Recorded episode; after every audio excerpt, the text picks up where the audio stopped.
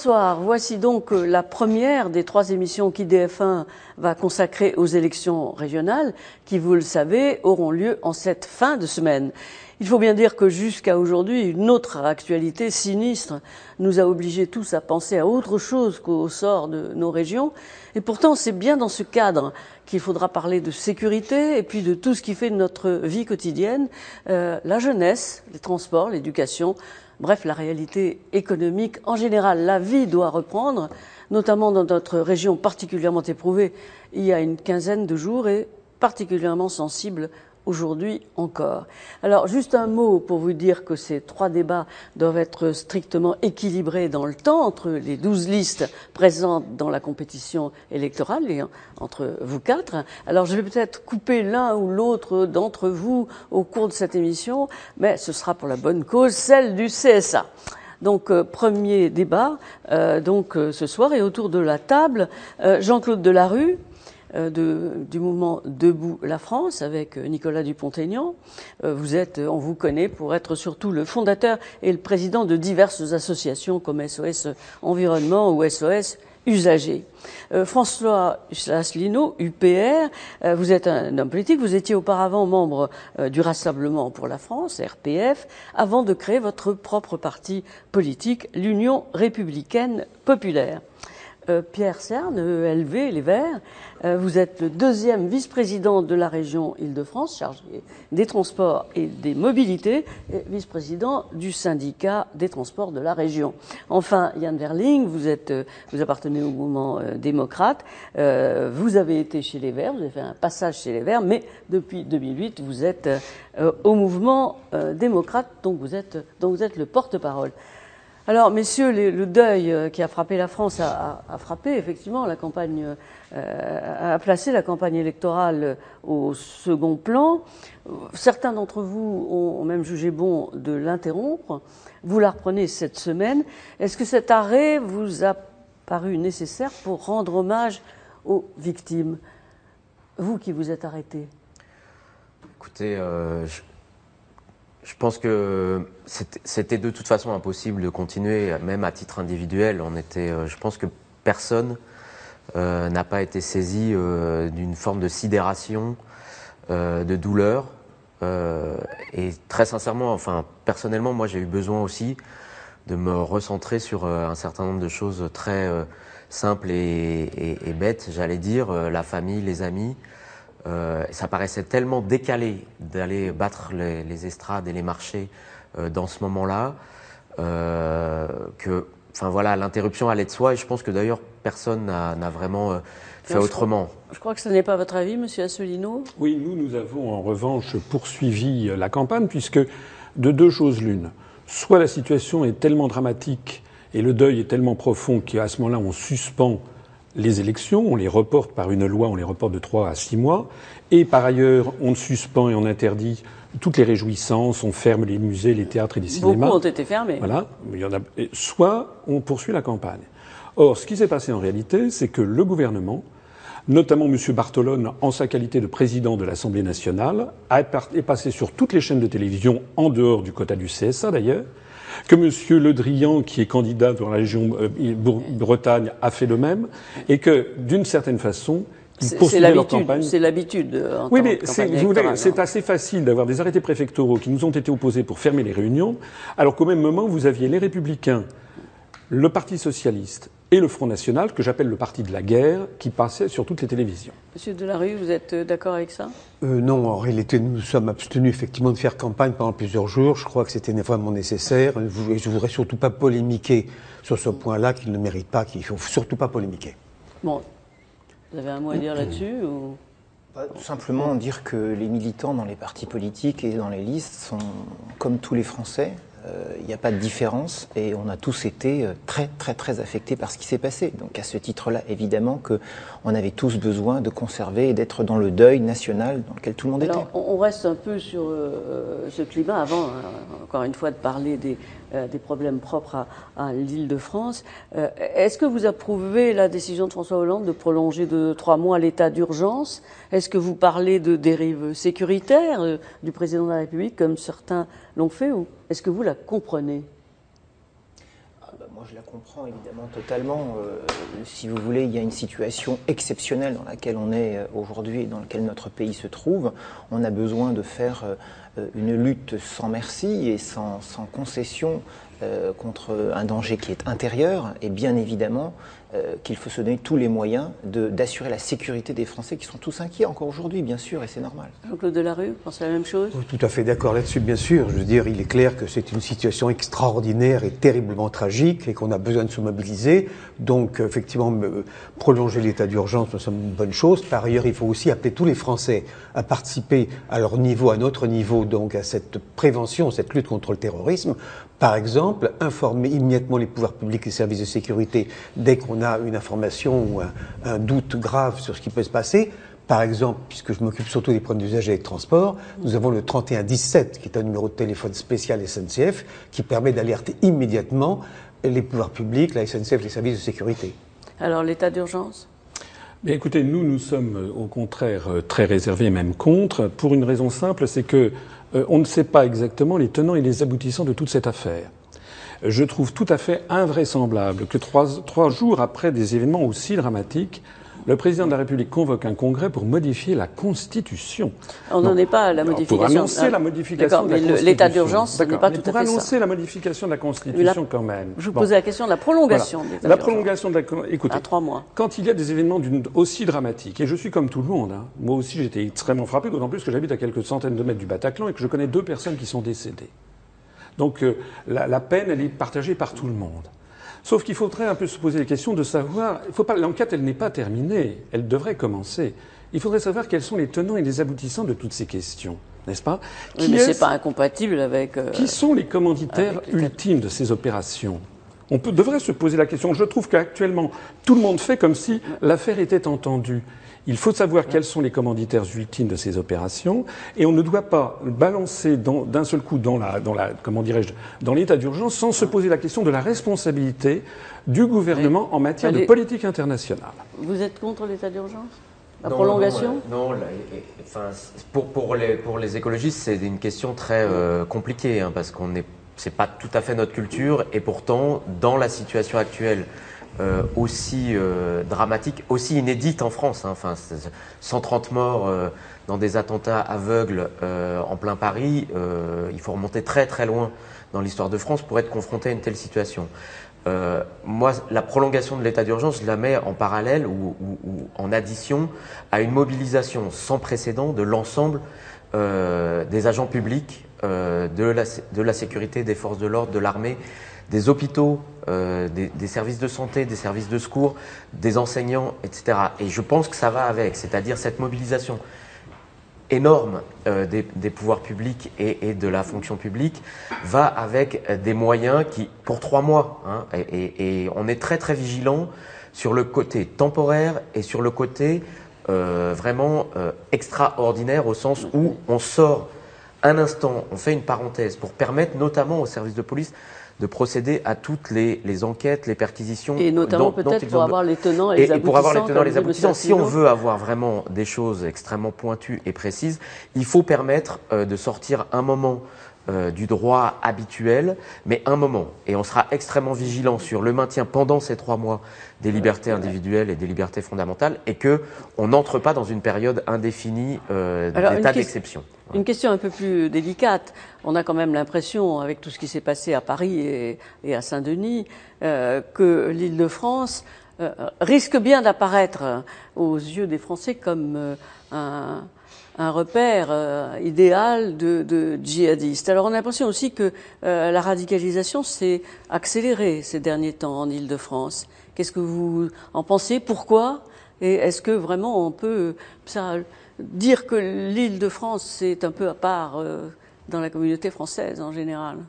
Je sais rien. Il y a eu des attentats précédemment, euh, Mera, etc., qui ont eu lieu dans d'autres régions que la région Île-de-France. Il est certain qu'en Île-de-France, il y a un certain nombre de, cibles préférentielles. C'est plutôt ça que je dirais. Il est évident que les RER, que les transports en commun, que les, les grands magasins, etc., c'est quelque chose qui... Les cibles préférentielles Ou, ou, des auteurs Il y a des cibles préférentielles, il y a des auteurs qui s'y trouvent également, mais certains sont passés par la Belgique, d'autres par d'autres pays, etc. Donc je ne voudrais surtout pas, comme on dit, stigmatiser des populations, notamment des populations de banlieue, dont l'immense majorité condamne évidemment totalement ces actes euh, scandaleux. Est-ce que vous pensez, Monsieur Asselineau, comme euh, c'était une polémique euh, la semaine dernière, est-ce que euh, on doit se dire qu'après tout, il y a un peu euh, de notre faute à tous euh, dans le fait que ce soit en, dans cette petite ceinture et grande ceinture que se soit développée une forme de radicalisation Mais qu'il y ait une forme de radicalisation, c'est possible dans certains milieux. Mais encore une fois, euh, je reviens sur le sujet fondamental. Qui est-ce qui est à l'origine de Daesh et de l'État islamique? Maintenant, ça commence à sortir de plus en plus. Je l'avais dit sur euh, à l'émission On n'est pas couché. On sait que derrière, c'est l'Arabie Saoudite et le Qatar qui sont les alliés de l'Occident. On sait que derrière toutes ces affaires, il y a probablement des services d'information et, de- et de- des services secrets qui manipulent ces affaires. Dois-je rappeler que le 21 juillet dernier, 21 juillet 2014, par ex- excusez-moi, nous avons appris, ça a été relayé d'ailleurs par tous les grands médias français, que beaucoup d'attentats islamistes aux États-Unis avaient été en fait organisés par le FBI. Est-ce que c'est, est-ce qu'on a le droit de le rappeler? Est-ce qu'on a le droit Et Oui, d'ailleurs, je vais vous je présenter que ça ici. pas- Non, non, mais attendez. Voici Je le journal Le Monde. Voici Paris Match. Voici France 24 qui avait relayé cette affaire. Et vous avez l'organisation Or- Human Rights Watch qui en avait parlé euh, de- de- devant les médias. Alors, moi, je Ma dis- question peut se porter sur l'île de France. Oui, mais attendez. On est, on est, euh, vous savez, on a quand même le droit de prendre un peu de hauteur de vue.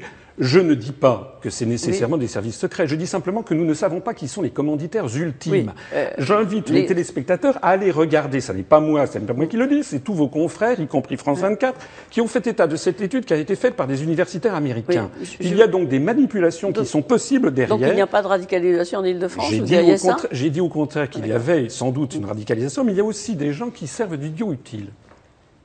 Radicalisation par radicalisation, euh, vous l'avez senti récemment, vous qui êtes. euh, Enfin, c'est la au Conseil radicalisation, elle est, elle est évidente. Je pense que euh, ça dépasse. Enfin, on pourrait presque dire, hélas, ça dépasse très largement euh, la question francilienne et la question des banlieues.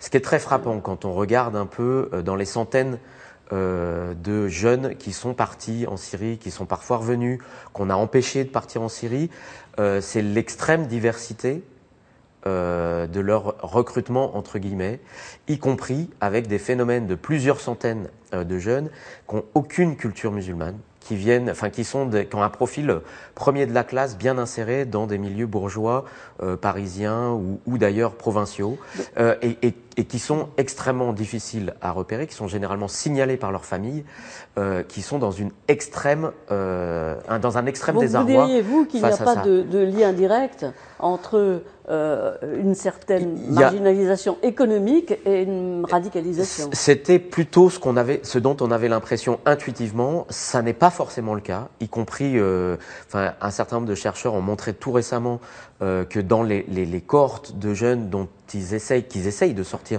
la radicalisation, c'est à peu près moitié-moitié euh, entre euh, euh, différents types euh, justement d'origine sociale, d'insertion ou de désinsertion, et que finalement, ce qu'on repère souvent, c'est plutôt une forme, un- une forme de déclassement, c'est-à-dire de jeunes qui n'ont pas réussi à accrocher.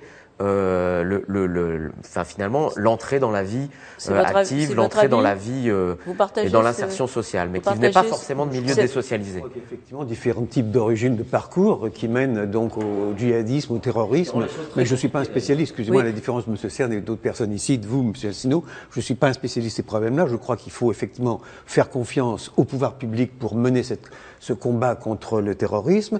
Et il faut également qu'on ait plus de forces de sécurité, parce que ça, c'est un autre, pro- une autre question On- qu'il faudrait poser également. hein. Et d'autre part, enfin, faire en sorte que les citoyens se sentent mobilisés et participent à l'effort, de, notamment de renseignement. Bon, donc vous diriez-vous qu'il n'y a pas de spécificité euh, de l'Île-de-France euh, euh, ou une lutte particulière, à- une attitude particulière adoptée avec l'Île-de-France Mais- Vous ne pas qu'elle soit assimilée Il y, a, il y a- à- il y a plusieurs questions dans votre question en réalité. La, la première, c'est qu'il s'est passé quelque chose à Paris. Paris, c'est la capitale de la France, c'est une ville symbole extrêmement forte. Alors c'est un peu... euh, on peut comprendre que ça a été une cible pour euh, les terroristes, euh, pour son caractère symbolique, et puis euh, les quartiers choisis n'étaient pas non plus pris au hasard. Euh, par ailleurs, vous posez la question de quel est le type de jeunes qui sont recrutés. Évidemment que le terreau le plus fertile, il est parmi les jeunes qui sont en perte de repères euh, de multiples façons. Et euh, oui, précisément dans un certain nombre de banlieues franciliennes, il y a beaucoup de jeunes qui sont en perte de repères et qui sont euh, des cibles favorites pour euh, le recrutement euh, de, de, de, des réseaux, radicaux. Donc il y a une radicalisation évidemment dans ces, parmi ces jeunes-là, mais est-ce que c'est que l'Île-de-France? Non, non, c'est évidemment beaucoup d'autres quartiers dans euh, d'autres villes de France. C'est à Bruxelles, comme vous l'avez pu, vous avez pu le noter. C'est dans d'autres villes européennes. Ça existe aussi. Donc il, y a, il s'est passé quelque chose en Ile-de-France parce que c'est Paris la capitale, mais euh, évidemment que ça se passe ailleurs aussi. Mais on voit qu'ils sont très mobiles en fait. Euh, enfin, mmh. Moi, ça m'a beaucoup frappé. Ce mais côté. Ce que vous dites sur les deux recrutements est, est intéressant. Mais et c'est en train de, de plus en plus d'apparaître en fait. Et moi, enfin, j'ai été très très frappé. Mmh. Il y a, alors, c est, c est, ça, ça prend en plus une une résonance assez particulière, mais un de mes amis de lycée, euh, donc d'il y a quand même un certain temps, euh, très bien inséré dans la vie, euh, enfin franchement, tout ce qu'il y a de plus euh, blanc, catholique, enfin voilà, euh, qui m'appelle en me demandant, il y, a, il, y a, il y a 15, 3 semaines à peu près, en me disant que sa fille de 12 ans est en train de, de, virer vers une radicalisation islamiste, alors que c'est pas du tout sa culture, et ils sont complètement perdus. Ils savent pas à qui s'adresser, ils savent pas comment faire, ils veulent pas que leur fille soit non plus euh, complètement, enfin, soit mise Oui, en- euh, assignée à résidence ou quoi que ce soit, mais ils sont complètement paumés. Et ils savent, et c'est frappant, c'est très frappant. L'âge, Ouais, le milieu, etc. Donc je pense qu'il se joue quelque chose qui n'est pas que de la radicalisation islamiste. Il y a ça aussi, mais il n'y a pas que ça. Alors, euh, autre question plus générale sur, le- sur l'île de France. Euh, souvent, on a l'impression qu'il n'y a pas d'identité francilienne. On a l'impression qu'il y a Paris et puis certains départements qui restent euh, séparés, dont les uns sont des départements très difficiles, d'autres, au contraire, très paisibles. Alors, est-ce qu'il y a une identité francilienne? Est-ce que vous la sentez, Jean-Claude Delarue? Écoutez, qu'il y ait des problèmes communs à l'ensemble des franciliens, c'est évident. Qu'il y ait une identité commune, c'est pas tout à fait évident. Quand je vois, par exemple, que la Grande Couronne, plus de 5 millions de personnes, plus de 5 millions de franciliens, est quand même en grande partie à l'écart des grands projets d'organisation de l'Île-de-France, c'est vrai en particulier pour les transports. Vous avez un projet comme le Grand Paris Express, 30 milliards d'euros quand même, hein, On en qui ignore oui. totalement donc la Grande Couronne. Donc il y a vraiment des problèmes spécifiques qui font que c'est pas la même chose. Mais on sent, est-ce que vous, alors qui êtes euh, au Conseil régional depuis euh, longtemps, est-ce que vous sentez une identité Île-de-France, francilienne? On dit les franciliens, mais on ne dit pas l'identité francilienne. C'est sûr que c'est une région, co- comme c'est une région aussi pour beaucoup de franciliens sont de passage en Ile-de-France. C'est-à-dire c'est des gens qui sont venus trouver un travail, faire Notamment leurs des études, jeunes, voilà, ouais. et qui sont pour certains qui savent qu'ils vont pas rester forcément très longtemps. Donc c'est c'est une, une identité en construction. Euh, une identité qui peut être une identité temporaire, mais on sent, moi j'ai senti un besoin malgré tout euh, de vivre quelque chose ensemble en Ile-de-France. Et ce sentiment de, de la Grande Couronne, que moi j'ai beaucoup, j'ai voulu en tant que vice-président passer plus de temps en Grande Couronne que dans tout le reste de la région, justement parce que j'avais bien senti ce sentiment quelque part de relégation ou d'être des, des franciliens un peu de seconde zone. Et, et le fait de se sentir francilien de seconde zone dit en creux le besoin d'avoir justement une sorte de, de traitement commun et de, de, de vie commune, de destin commun francilien. C'est votre euh, sentiment, M. Asselineau? Oui, je crois que ça, si vous me le permettez, il faudrait un petit Oui. peu euh, élever le, le débat sur la question des régions. Nous essayons Euh, d'élever, mais Voilà, la euh, question nous des attendions. régions. La question des régions, c'est, elles ont été créées en 1972 et ce sont des collectivités territoriales depuis 1982. Si on remonte à l'ancien régime, il y avait des provinces. Les provinces ont été supprimées par la Révolution française le 15 janvier 1790. Et pourquoi elles ont été supprimées? Pour assurer l'égalité des Français et des territoires. Et vous savez quand est-ce qu'elles ont été recréées sous forme de régions En 1941 par le maréchal Pétain, d'une part par idéologie maurassienne et d'autre part à la demande des Allemands qui voulaient diviser le peuple français. Non. Voilà. Donc la Donc, question que qui se veut pose. Est-ce que ça veut dire que l'Île-de-France, justement, à cause de ça, euh, à cause de Vichy et des Allemands, n'a pas d'identité? Ça veut dire en tout cas que nous sommes dans des élections qui ne sont pas uniquement pour l'Île-de-France, qui sont des élections nationales. Mmh. Et qu'il ne vous a sans doute pas échappé, Michel Cotta, qu'il y a dans beaucoup de régions des fusions de régions qui sont tombées du ciel sans que les Français n'aient rien demandé. Par exemple, Bourgogne-Franche-Comté, qui d'ailleurs était un, le, par, Mais le périmètre... pas le cas d'Île-de-France, François. Non, mais j'ai pe- j'ai peut-être Oui. le droit. Je pense, vous savez, les Français nous écoutent. Ils ne sont pas uniquement intéressés par l'Île-de-France. Ils s'intéressent en réalité à la politique nationale. D'ailleurs, je vais vous dire un Je vous secret. rappelle, nous sommes sur une chaîne d'Île-de-France. Oui, d'accord, mais j'ai quand même. Je- on a quand Oui, même mais je vous en prie, je vous en prie. Oui, On oui. va peut-être parler. Non, mais je sais bien que Bon, certains alors- voudraient. Écoutez, le soir du, le, le soir. Non, du- il y a une identité ou il n'y a pas d'identité euh, francilienne Vous voulez être conseiller régional quand même. Mais oui, mais je, vais être, je vais être conseiller régional, mais je suis également français et j'estime que nous devons profiter des élections dans le régional, dans toute la France, pour expliquer aux Français ce qui se passe, notamment avec le découpage des régions. Mais si vous considérez que c'est un sujet subalterne, eh bien j'en Non. prends, j'en prends acte. Je veux dire, euh, qui ne concerne pas l'Île-de-France, en tout cas, Monsieur Delarue Oui, non, mais je crois qu'il ne faut pas confondre les élections nationales et les élections régionales. Il y a des problèmes spécifiques à chacune des régions. Nous en avons, on va faire la liste, je pense, dans quelques secondes.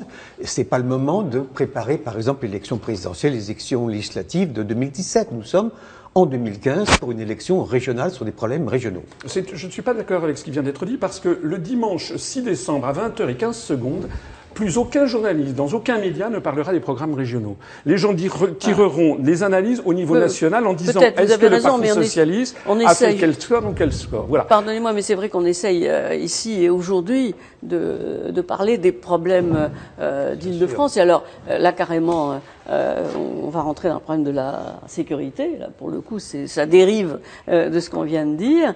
Euh, mais euh, je voulais savoir comment est-ce que, euh, d'abord, vous imaginez euh, qu'on puisse euh, euh, renforcer la sécurité, comment, avec qui, et, deuxièmement, comment est-ce qu'on fait, comment est-ce qu'on rend compatible la sécurité avec l'autorisation de tous les cultes de se, de se pratiquer? Alors, sécurité, qu'est-ce qu'il faut pour renforcer la sécurité en Île-de-France? Monsieur Delarue, on annonce bien sûr des Oui. policiers. Le président de la République oui, c'est quand même essentiel parce qu'il y a quand même beaucoup de postes de jobs policiers qui ont été euh, supprimés pendant le, le quinquennat précédent. Ils n'ont pas été reconstitués depuis. Il y a donc vraiment, et notamment dans un certain nombre de départements, je reviens à la Grande Couronne, je suis candidat par exemple en Seine-et-Marne. En Seine-et-Marne, on manque dramatiquement de policiers.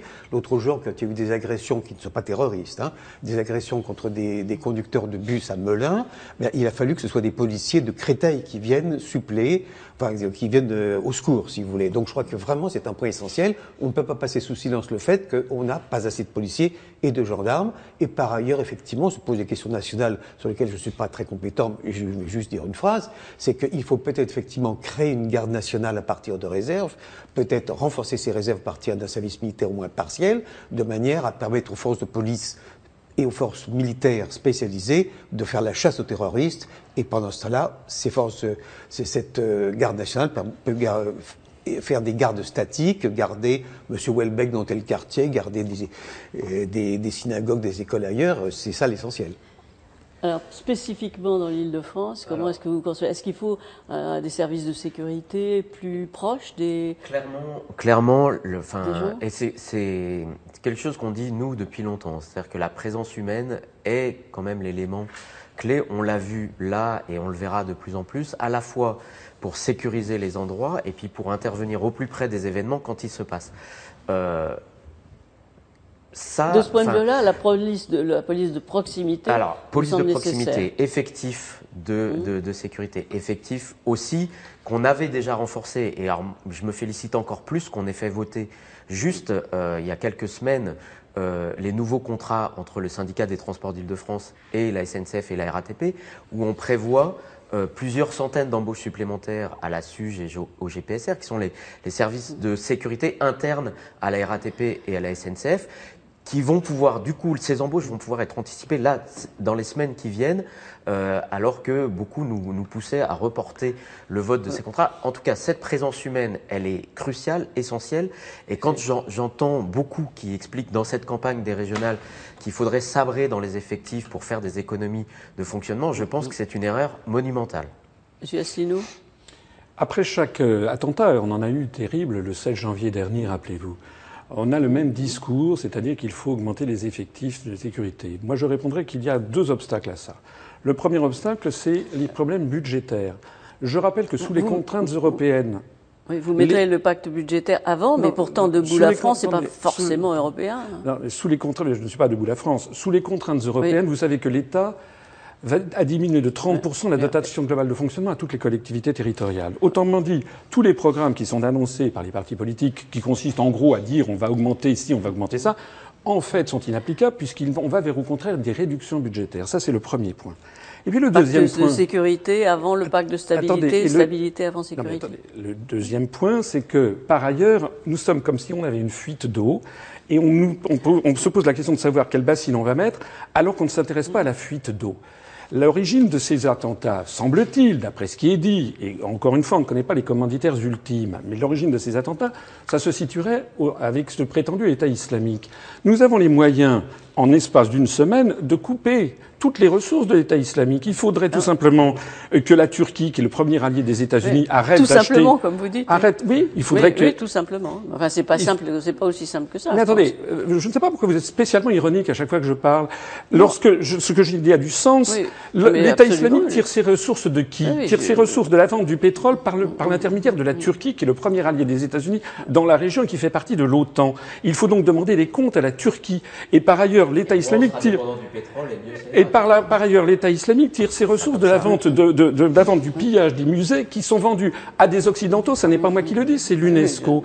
Qu'est-ce que est allé faire le président de la République en Arabie Saoudite et au Qatar? Ce sont ceux qui financent justement l'État islamique. Donc la première chose à faire, si c'est un État qui est enclavé dans des terres qui, voilà, ils n'ont pas de débouché sur la mer. Donc la première chose à faire, c'est déjà de s'attaquer à, à, ce prétendu État islamique, qui sont des bandes d'assassins au milieu du désert, et de leur couper les vivres et de leur couper l'approvisionnement en armement. Absolument. Euh, Île-de-France, sécurité oui, on va, essayer de rester sur le champ de compétences du Conseil régional, qui malheureusement ne peut pas euh, euh, faire tout ce que vous, vous proposez. Euh, oui, je crois que le Conseil régional aura pour mission principale d'accompagner et de renforcer les dispositifs qui aujourd'hui sont envisagés pour renforcer la sécurité des franciliens.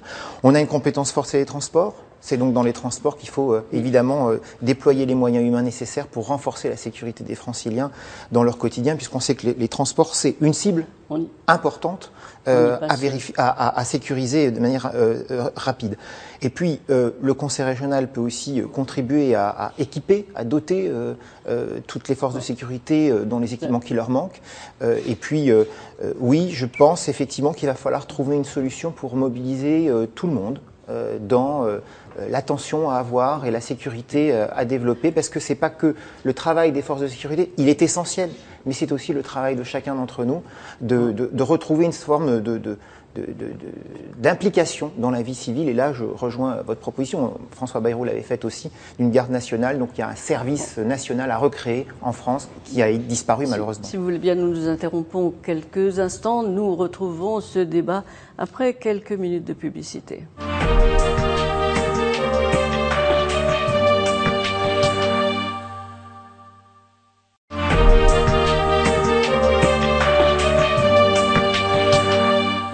Reprenons le débat sur les élections régionales en Ile-de-France avec euh, autour de nous aujourd'hui Jean-Claude de, Delarue, euh, liste associée avec euh, Debout la France, François Asselineau pour l'Union républicaine populaire. Vous avez quitté le rassemblement pour créer votre propre parti.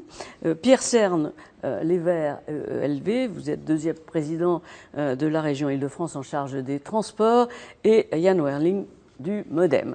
Alors, L'Île-de-France est une des régions dans lesquelles il y a le plus de jeunes, de jeunes qui sont implantés, et surtout de jeunes de passage, euh, dans cette démographie euh, euh, très dynamique. Alors, on a l'impression quand même que pour vous, la première des préoccupations, c'est la jeunesse. Qu'est-ce qu'on fait pour la jeunesse? Alors, on va peut-être détailler, mais est-ce que vous pensez que c'est vraiment vers cette jeunesse qu'il faut faire le plus d'efforts? Pour une raison évidente et essentielle, c'est que les jeunes sont les premiers à souffrir quand même du manque d'emploi, du chômage, et par conséquent, il faut tout faire pour améliorer les lycées, il faut tout faire pour développer l'apprentissage, par exemple. On peut se poser également la question de savoir euh, s'il ne faut pas euh, améliorer donc l'enseignement ou l'intégration de ces jeunes dans la société, par exemple à travers euh, la création à nouveau du service militaire. Et j'ajouterai un, un point dont on parle très peu euh, à la fois pour les jeunes et pour les anciens jeunes et autres, c'est-à-dire le handicap. Il faut savoir quand même qu'en Ile-de-France, 12% des franciliens sont en situation de handicap. Ça ne concerne pas simplement les personnes âgées, ça concerne les personnes en fauteuil roulant et ça concerne également de plus en plus de jeunes. Donc voilà un ensemble de problèmes sur lesquels il faut intervenir. Alors, par où vous prendriez le problème euh, en, premier? Vous prenez un problème par euh, l'éducation, les lycées, les collèges?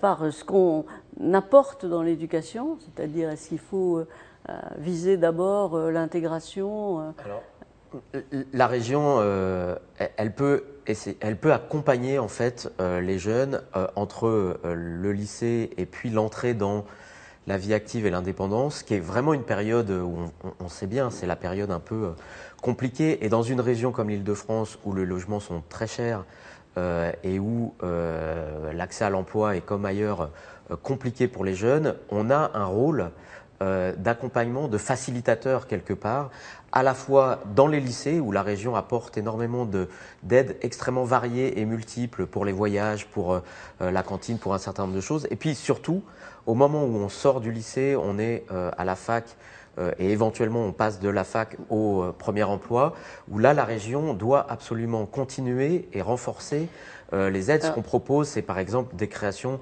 massives de logements étudiants, l'encadrement des loyers sur toute la région, dont on sait que les jeunes sont les plus victimes en fait de, de, de surloyer, enfin de loyers très hauts dans des tout, tout petits, tout, toutes petites surfaces.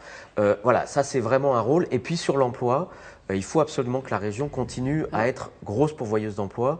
Euh, moi, j'ai la satisfaction de voir que euh, par les politiques régionales, notamment de transport, le développement, par exemple, des bus et d'un certain nombre de travaux permet des embauches de jeunes par centaines dans les entreprises de transport et dans les entreprises de, travaux publics. Ceci étant sur l'éducation, sur l'apprentissage, euh, M. Asselineau, quand on s'aperçoit que un fort pourcentage de, de jeunes quittent l'école avant 16 ans, en, en Ile-de-France. Est-ce que c'est sur les... Hein.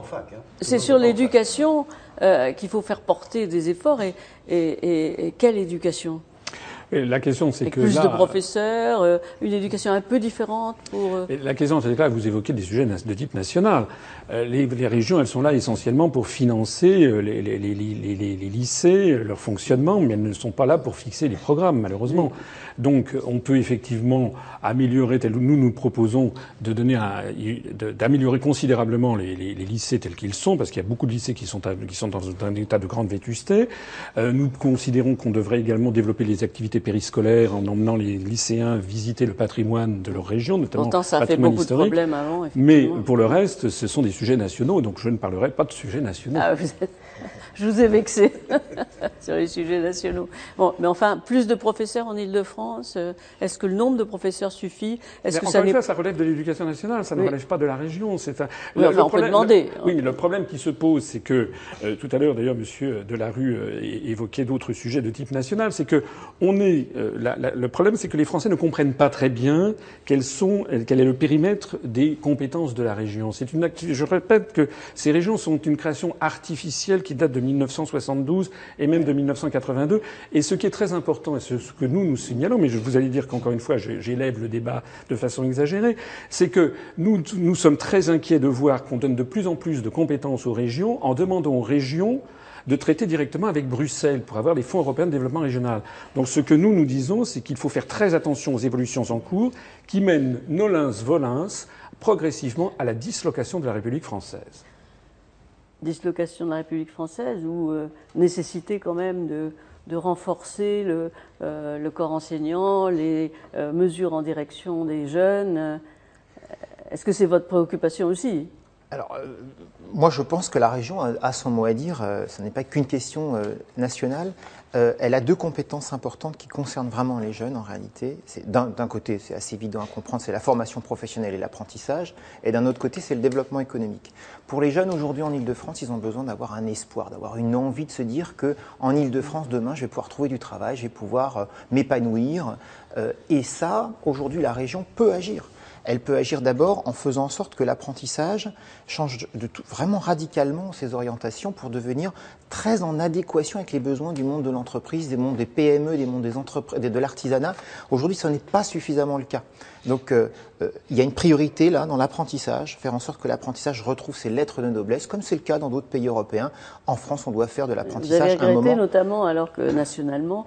Euh, le gouvernement, il y a deux ans, n'est pas repris à son compte euh, le, thème de l'apprentissage. Ben c'est le parent pauvre. Il s'y met d'ailleurs. C'est le parent pauvre. Il a une image qui n'est pas bonne aujourd'hui, l'apprentissage. Or, euh, c'est le pied à l'étrier pour trouver un emploi euh, pour beaucoup, beaucoup de jeunes.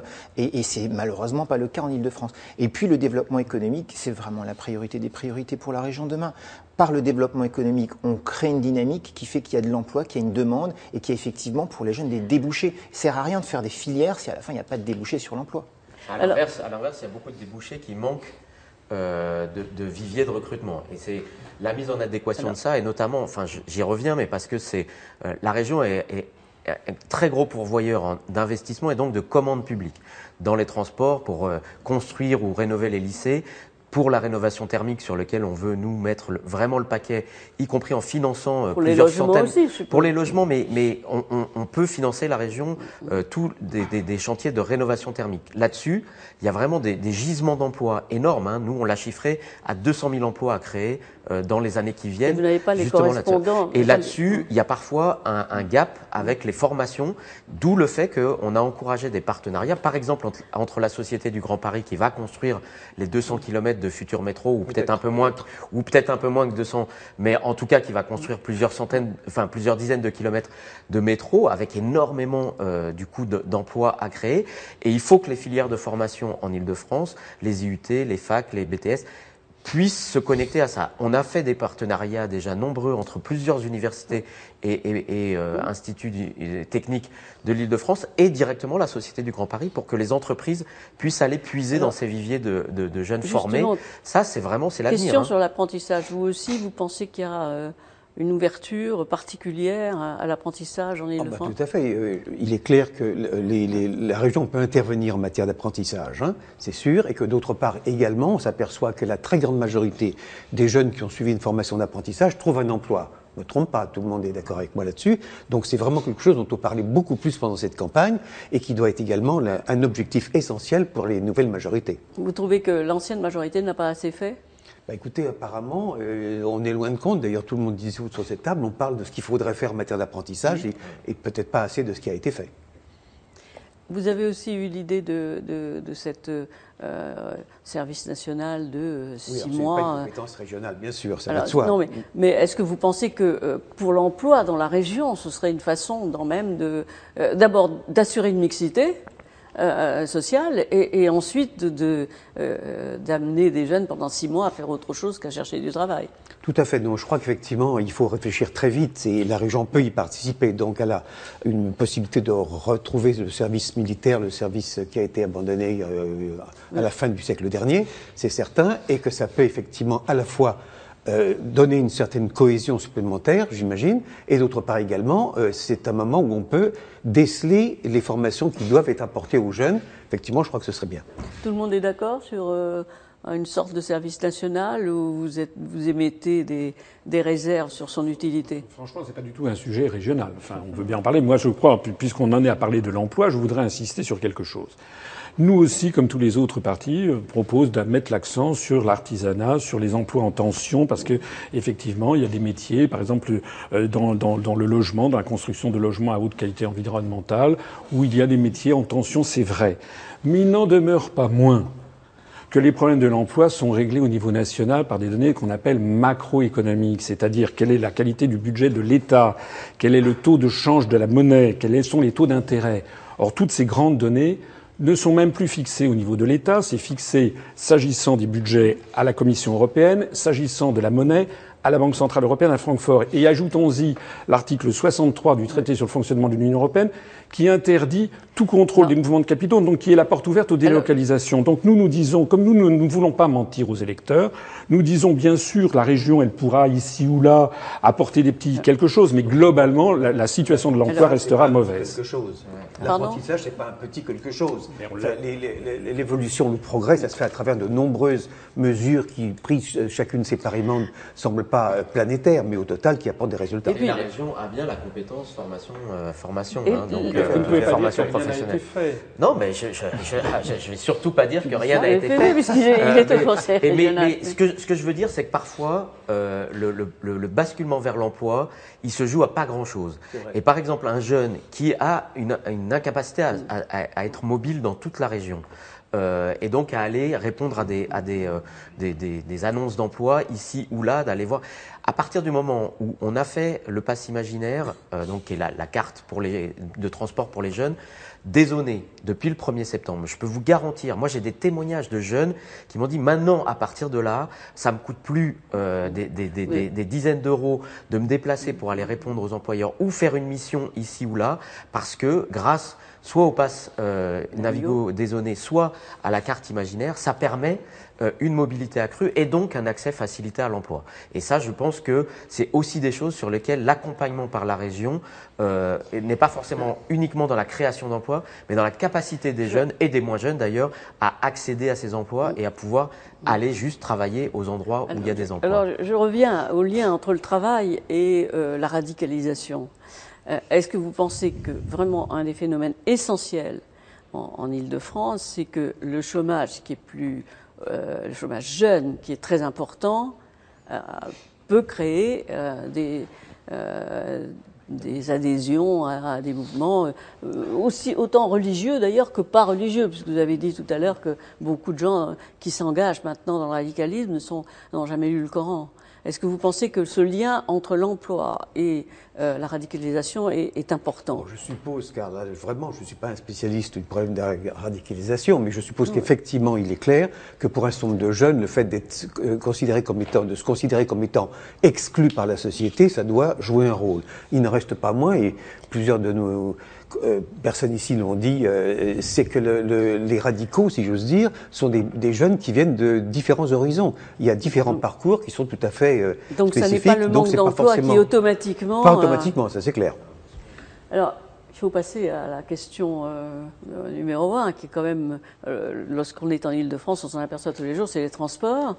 alors, en matière de transport, beaucoup a été fait, mais Qu'est-ce que vous réclamez en plus L'ouverture de nouvelles rames, la modernisation euh, euh, des réseaux, et puis on va parler après du Grand Paris. Mais qu'est-ce qu'il faut faire en premier ben, il faut, il Vous qui êtes spécialiste, là, pour le coup, vous êtes ben, spécialiste il faut en particulier parce que je prends le RER E, le RER D, le RER C, quelquefois le RER A. Il faut que les trains arrivent à l'heure.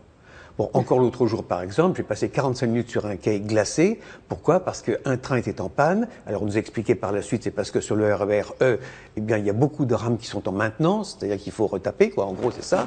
Et puis ensuite, le train qui est arrivé, il, était impossible d'y monter. Et eh ben, ça, c'est quelque chose qui arrive quotidiennement. Alors, moi, euh, qui ai l'avantage d'être un ancien jeune et donc à la retraite, ça me pose pas de problème majeur avec mon employeur, mais en revanche, quelle catastrophe pour beaucoup de personnes qui ont un emploi. Et c'est aussi un facteur qui joue contre l'embauche d'un certain nombre de jeunes notamment.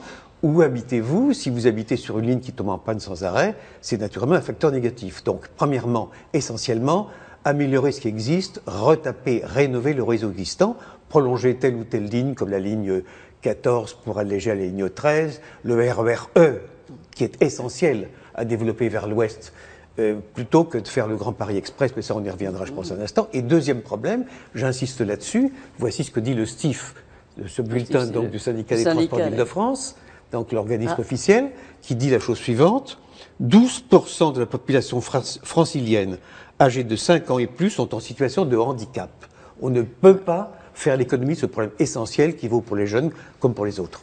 Donc, réaménagement des, des ouvertures de nouvelles rames. Rénovation de ce qui existe, c'est ça l'essentiel, et prolongement de certaines Le, lignes, le- le réseau est vraiment très délabré et c'est ça qui explique euh, Ah bah, les tout- pannes les habituelles. jours. Nous le savons ici puisque nous sommes dans Seine-Saint-Denis. Tout à fait. Tous les jours, il y a des pannes, des incidents techniques, des retards, des euh, trains euh, courts qui remplacent des trains longs aux heures de pointe. Et c'est la catastrophe pour essayer de, de trouver une place. C'est ça le problème. Transport, alors là, Alors. vous êtes l'accusé. Oh, l'accusé, je ne sais pas. Enfin, j'ai tendance, à, j'ai- j'ai responsable tendance à- des à- à transports. dire, oui, responsable au transport. Euh, quiconque aujourd'hui promettrait que dans 5 ans, à la fin du, ou dans 6 ans, à la fin du mandat, on aurait un système absolument parfait de transport avec zéro défaut, mentirait effrontément aux électeurs. Dit, On est, on sur un système qui transporte plus de 10 millions, euh, qui fait plus de 10 millions de voyages par jour. C'est un des plus gros systèmes de transport du monde et qui effectivement souffre aujourd'hui, mais les responsabilités, elles sont loin, euh, d'un manque d'investissement qui pendant en gros 30, 40 ans, euh, on a quasiment, l'État n'a quasiment pas mis un centime. Donc problème sur- national et problème régional mais là aussi. le problème, c'est que la région récupère, euh, l'État donne à la région ce magnifique bébé, n'est-ce pas, en disant euh, regardez Alors, un peu parce que le réseau, il n'est pas en, en très bonne forme. Qu'est-ce On que fait vous un proposez, audit. vous? Donc, on, eh ben, Ah. de, et c'est c'est un peu triste à dire, mais de continuer l'immensité de l'effort qui est entrepris. Moi, la comparaison que je prends, c'est qu'on est au milieu d'un incendie de forêt, on est les pompiers, on va gagner cette bataille-là, mais il faut du temps. Ça viendrait à l'idée de personne de cracher sur les pompiers qui essayent d'éteindre un incendie de forêt. C'est un peu ce qui nous arrive, c'est-à-dire qu'on est mis en accusation, alors qu'on est en train, justement, nous, de mettre un, un- un immense effort d'investissement, sauf que en matière de transport, les choses prennent du temps. Alors c'est, c'est et, et je suis usager des transports, donc je peste aussi moi dans des rames arrêtées, etc. La situation actuelle n'aide pas, hein, parce qu'avec euh, euh, pratiquement un colis suspect par heure en ce moment.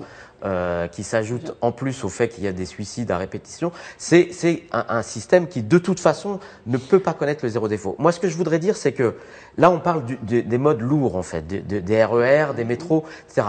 Il y a tout ce qui va autour. Et le problème, c'est que quand on fait un trajet, la partie dans le métro ou dans le RER est pas t- toujours la- le principal.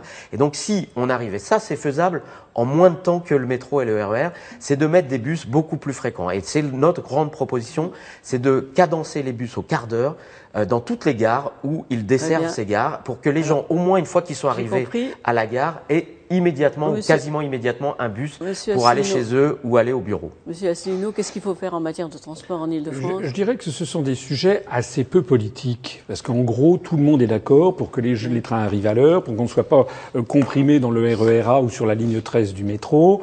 Euh, tout le monde est d'accord là-dessus. Le reste, il y a beaucoup de sujets techniques, et d'ailleurs le syndicat des transports d'Île-de-France est là pour y remédier. Il y a des ingénieurs qui travaillent là-dessus depuis des années. Donc le problème numéro un, c'est de savoir quel est le niveau d'investissement qu'on va mettre là-dedans. On en revient, je suis désolé, c'est vrai que c'est un peu triste, c'est un peu pénible à dire, mais on en revient aux grandes questions budgétaires. Donc quels sont les budgets dont dispose la région, comment il peut les allouer, et nous sommes dans un contexte d'attrition budgétaire, puisque l'État, à la demande de l'Union européenne, a sabré 3,5 milliards d'euros. Voilà. Oui. Oui, là, vous pouvez- Oui, mais d'accord, mais alors vous allez bien le prendre sur d'autres sujets, donc vous allez nous expliquer sur quel sujet. On a voilà, obtenu- on a sur quel de- sujet. de Nous, nous l'État, proposons, on a par réussi à obtenir de l'État. Nous, nous proposons par exemple, et c'est vrai que ça n'est pas d'ailleurs dans le pouvoir d'un- conseiller régional, mais nous, nous aimerions, en tout cas en Militra, pour la diminution drastique du nombre de conseillers régionaux. Il y a 225 conseillers régionaux en Ile-de-France, c'est beaucoup trop. S'il y en avait 80 ou 100, ça serait déjà très suffisant. Il y a des frais de fonctionnement. même pas une rame supplémentaire Il- par non, an. mais hein, peut-être, mais c'est déjà, c'est déjà, un- un- il y a les- les Vous frais de pensez pas que ça fonctionnement. léserait certains départements par rapport aux Non, autres pourquoi, pourquoi, pourquoi est-ce que si on fait des comparaisons internationales, pour le coup, on se rend compte que nous avons des collectivités territoriales qui sont beaucoup trop dispendieuses par rapport aux services apportés. Monsieur Delarue, vous vouliez ajouter Oui, quelque écoutez, chose sur les transports? Il y a un problème de financement, c'est vrai, mais il y a aussi un problème d'abord de choix de ces financements. Parce que le Grand Paris Express, que vous voulez diminuer par rapport à ce que veulent euh, à la fois les socialistes et les républicains, je crois, hein, bon, c'est quand même 30 milliards d'euros. 30 milliards d'euros, ça. Oui, Alors- enfin bon, on, on sait ce que c'est que les dérives des, des coûts hein, et, des, et des devis. Bon, c'est une première chose. Deuxièmement, voici le, le- le- le projet de Grand Paris Express. Alors vous dites c'est toute la région parisienne. Non, il manque ici l'Essonne, ici il manque la Seine-et-Marne. Donnez-moi pour que je le montre. Voilà, montrez Voilà. la caméra. Donc Voilà. on, on constate ici qu'il manque simplement toute la grande couronne. C'est euh, quasiment, hein, c'est-à-dire la euh, la. Seine-et-Marne, l'Essonne D'ailleurs, les quatre départements, les quatre présidents de départements de droite, je ne sais pas ce que vous appelez la Grande Couronne exactement, parce que quand vous dites qu'il y a 5 millions d'habitants en Grande Couronne, ça Oui. veut dire que vous incluez jusque, enfin que Chelles euh, ou euh, Noisy, euh, Champs-sur-Marne, C'est ça. ça, la Grande Couronne. Donc, et, surtout, le grand enjeu justement pour la Grande Couronne, c'est que les RER et les trains de banlieue qui vont en Grande Couronne soient bien connectés euh, au Grand Paris. Et c'est ce que nous demandons, c'est qu'on réaffecte du budget pour des lignes qui vont, qui sont surdimensionnées pour le nombre de passagers qu'elles auront, hein, notamment sur le plateau de Saclay ou euh, en montant vers le Oui, la ligne Ménil-Malmö, 18, c'est et ça. que ça, on remette cet argent pour faire des vraies gares de connexion avec des bonnes correspondances à Saint-Denis, euh, à Brie. Euh, sur Marne, Alors, euh, à je- Vers-de-Maison, pour que la Grande Couronne puisse se connecter et gagner du temps de parcours C'est plus euh, de banlieue à Alors, banlieue. ju- justement, alors voilà. Ah, alors là-dessus, justement, le Grand Paris, le, Grand Paris, bon, on en a parlé, euh, euh, on en parle depuis euh, euh, des années maintenant. Alors, le Grand Paris, je vois bien que certains, comme vous, euh, sont sceptiques. Euh, vous, en même on temps, peut les on peut pas sociétés. tout faire à la fois, mais très, Votre très simple. majorité a soutenu euh, ce Grand Paris. Alors, pourquoi vous êtes pour, pourquoi vous êtes contre les uns et les autres? Alors, pourquoi vous pensez que le Grand Paris, ça ne résout pas les choses? D'abord parce que 25 ou 30 milliards d'euros, c'est quelque chose d'énorme, et quand nous sommes dans une période effectivement où c'est pas facile de dire l'État paiera, c'est ça, c'est pas cher. Il faut concentrer les crédits sur ce qui est essentiel. Ce qui est essentiel à l'heure actuelle, c'est faire en sorte que le réseau existant marche. Or, il ne marche pas bien. Deuxièmement, c'est prolonger telle ou telle ligne, comme la ligne 14, pour alléger la ligne 13, Qui fait partie du Grand Paris. oui, oui, c'est ça. Enfin, elle est à la marche, mais en tout cas, nous sommes pour, ça c'est clair. Hein. Prolonger le RER E vers la défense de manière à alléger en partie donc le RER A, faire en sorte qu'il y ait des lignes de tramway et de bus en site propre pour les liaisons de banlieue à banlieue, c'est ça l'essentiel.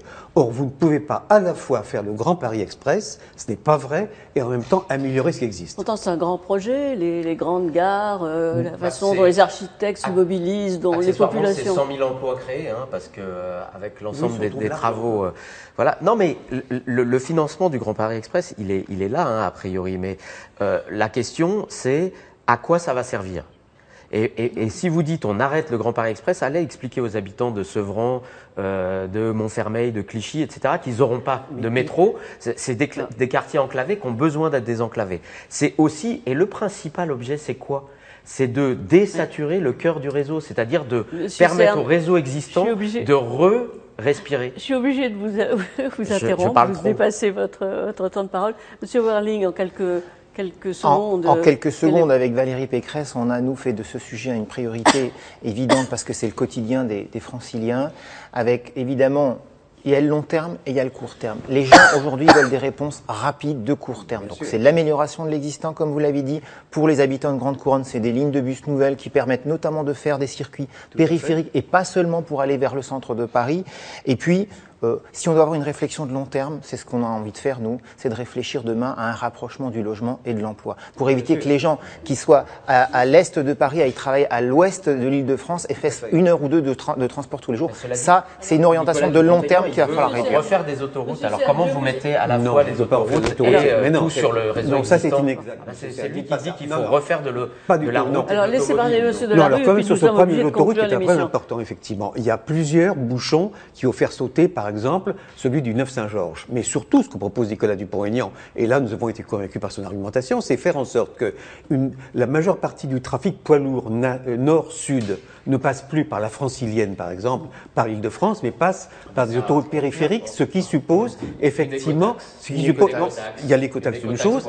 Euh, je termine la phrase. Et Nicolas Dupont-Aignan dit il faut que ces autoroutes qui sont autour de la région parisienne soient gratuites, Ah bah. de manière que les, po- les poids lourds, oui, de manière que les poids lourds ne passent plus par chez nous. Euh, la- L'avantage concurrentiel Alors, des poids lourds par je rapport au vous train arrête. et, et au fleuve. Je vous arrête surtout vous, Monsieur euh, Cerne. Je voudrais euh, une minute de conclusion de, de- de chacun d'entre vous.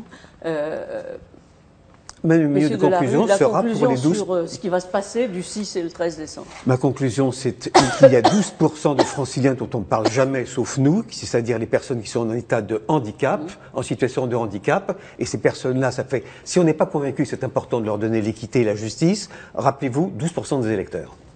Monsieur Asselineau euh, Oui, euh, DLF n'a pas le, monopole du souci des handicaps. Moi, je renvoie ça à notre programme que nous avons sur notre site upr.fr. Les gens verront que nous nous soucions beaucoup aussi des personnes handicapées.